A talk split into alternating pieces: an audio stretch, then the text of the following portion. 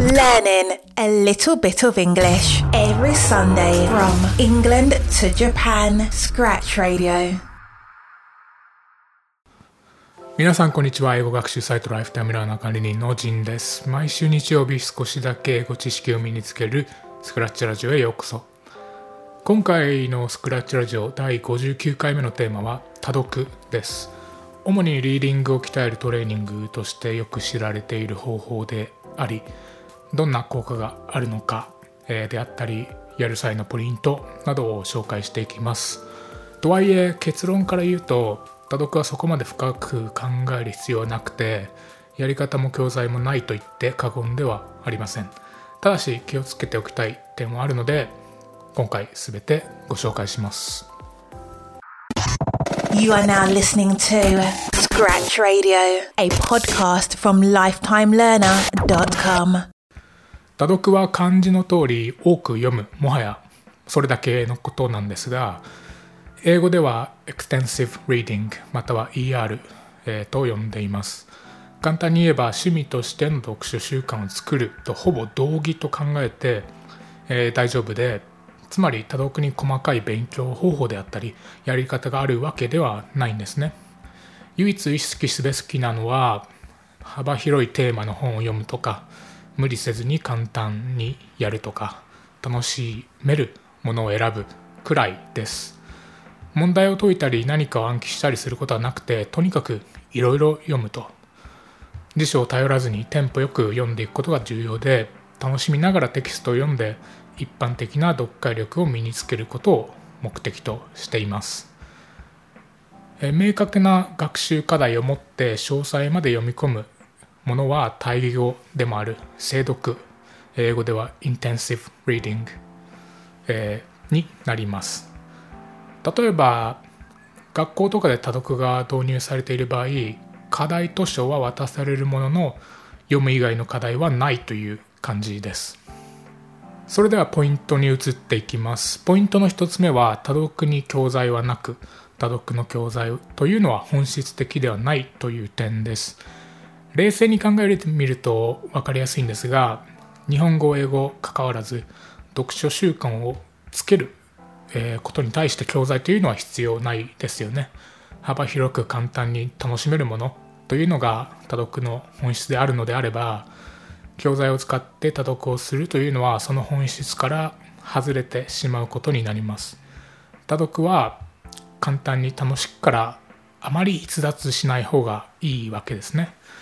つまり自分の興味がないものであったり、自分の英語力よりも圧倒的に難しいものを選ぶべきではないんですね。教材でリーディングを楽しい、教材のリーディングをするのが楽しいと思うのであれば、それは話は別なんですが、なかなかそういう人はいないのかなと思います。どうやったら習慣として続けられるかという点が最も考慮すべきところかなというところです。ポイントの2つ目は、自分の英語レベルよりもやや低めのものを選ぶこと。簡単にを実現するためには、自分の英語力よりもやや低めの書籍であったり記事を選ぶのがおすすめです。多読ではスムーズに読めることが非常に大切になるので、わからない単語や文法が頻出してしまうようなものは選ぶべきではないからです。ここでも習慣として続けられるかを最も重視すべきで、ただし簡単すぎてもつまらないので、やや低めのレベルを見つけるのが理想かなと。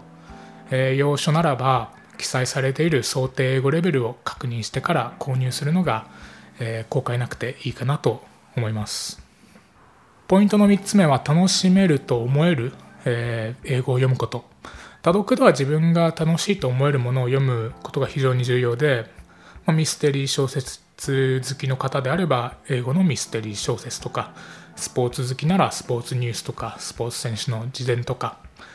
ビジネスパーソンであれば自分の領域の要所、ニュースなどですかね。これといった考え方はないんですが、少なくとも興味を持てるような内容であるべきです。ただしこれには例外もあって、例えばアカデミック英語、TOEIC、IELTS や TOEFL テストに向けた多読をするのであれば、トピックはそれに合わせる方が効果的かなと。例えばナショナルジオグラフィックとか、ディスカバリーとか、サイエンスデイリーとか、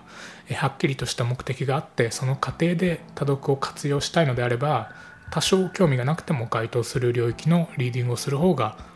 有益といえば有益です。多読を始める前に多読の先にある目的を理解しておくといいのかなと思います。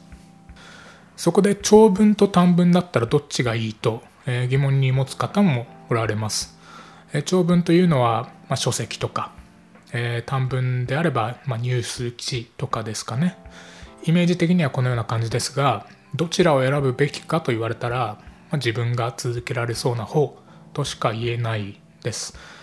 同じ本を時間をかけて読みたい人であれば長文の方がおすすめですし、常に違う内容の文章をたくさん読みたいのであれば短文の方がおすすめです。何度も言ってうざいと思われるかもしれませんが、多読はリーディング習慣なので習慣づけできそうな方を選ぶのがセオリーです。それではここからは多読の効果について触れていきたいと思います。一つ目はシンプルに読書に興味が持てること。多くの人にとって読書というのは面倒なものという認識なのではないでしょうか。私もですね、飛行機の中で一瞬で寝られるように本を持ち込んでいたぐらい嫌いでしたが、結論英語運用でリーディングを完全に避けることは不可能なんですよね。趣味でなくても、レポート、議事録、メール、仕事の資料、ニュースなど、リーディングは避けて通れないわけです。多読をすることで読書に対する健全な興味を持てるのであればメリットでしかないですと。あれほど読書嫌いだった私も最近定期的にいろんな本を読むようになってから割とアレルギーは弱くなってきたかなとは思います。2つ目は読解力の向上が見込める点です。当たり前ですが練習を重ねることで読解力というのは向上していきます。自分で読み物を選んで幅広く読むことで様々なタイプの文章に慣れることができます。経験を重ねることで文章構造に惑わされることなく文章そのものに集中できるようになるからです。実際私もかつて電車の中で要所を読んで多読的なことをしていましたが、文全体の内容や文脈をつかむ練習には大いになったと感じています。基本読解は読むことでしか身につけられないので、読めば読むほど読解力が上がる可能性があるというのは間違いなくて、それは日本語でも同じかなと思います。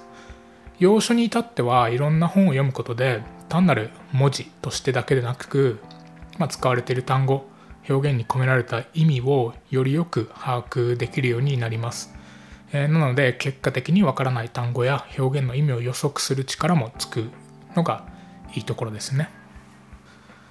3つ目はボキャブラリーの向上です。やや重複になりますが、いろんな本を読んでると新しい単語を覚えるのが上手になります。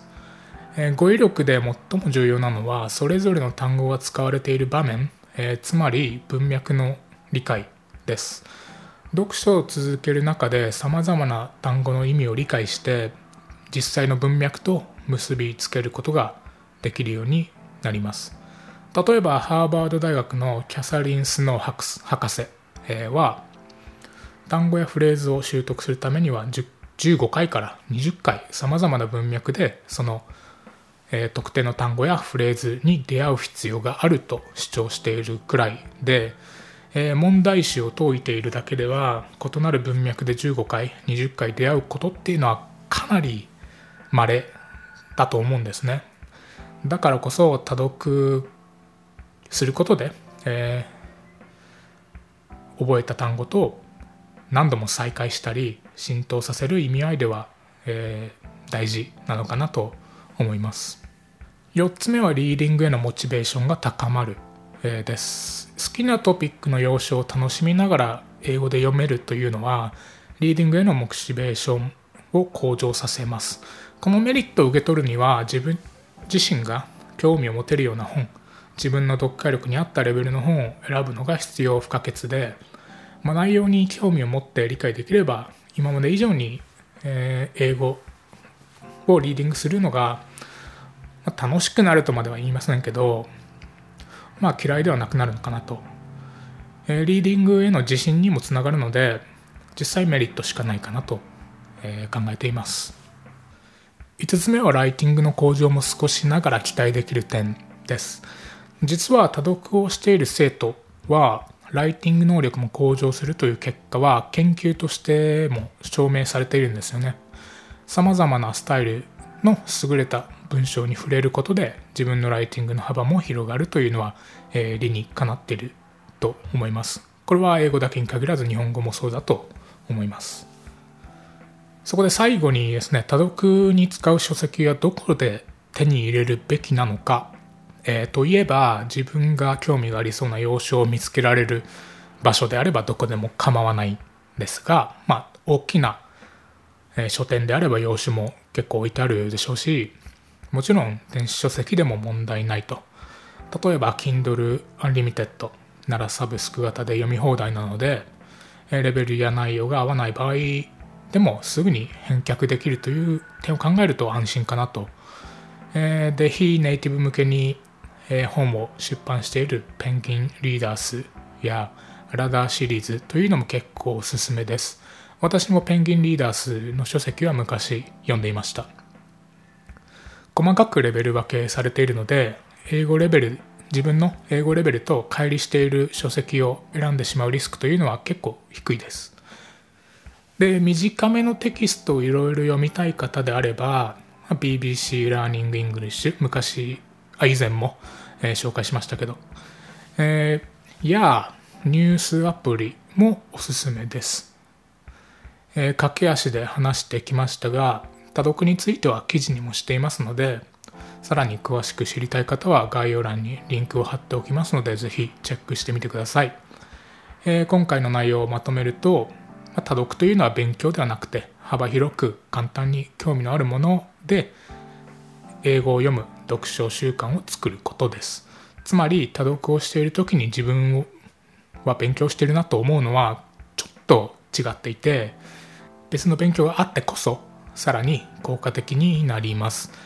イメージ的には勉強していない時の息抜きに要所を読んでみる、そういう習慣を作るという感じですかね。これは英語学習向けに海外ドラマや映画を使う場合と結構似ているかなと思います。ぜひリーディング力を鍛えたい方は、始めてみても良いのではないでしょうか。 Today's useful English expression。 次は Today's English expression。 今日のイギリス英語表現は cheeky。 イギリスでは非常によく使われる表現で、日本語で言う生意気なとかずうずうしいのような意味を持ちます。そうですね、イメージ的には少し舐めた感じの態度、例えば可愛げのある後輩が冗談っぽく舐めた態度を取ったような状況に使える形容詞です。英辞書で意味をちょっと深掘ってみると、敬意や礼儀を欠いた態度を面白おかしくまたは魅力的な方法で表現すること、と書かれています。つまり切れそうなくらい生意気だなという時には使わないです。ちょっとかわいい生意気加減がこの形容詞のですね、意味、ニュアンスです。そこで魅力的なってどういうことかというと、例えばチーキースマイルといったらいたずらな笑顔みたいに魅力的であるというニュアンスを含ませることもできるわけです。先ほどの永遠の意味で分かるように、生意気な子供のように子供に使われることも非常に多くて、例えばチーキーエイジといえば生意気盛りという意味合いになります。結論そういう意味ですという感じです。このようなイギリス英語表現はインスタグラムで使い付きで解説しています。概要欄にインスタグラムのリンクも貼っておきましたので、イギリス英語に興味がある方はぜひチェックしてみてください。今週の放送はここまでです。聞いていただきありがとうございます。それでは皆さん、いい週間をお過ごしください。I'll see you next Sunday. Bye. Thank you for listening to Scratch Radio. Have a great week ahead.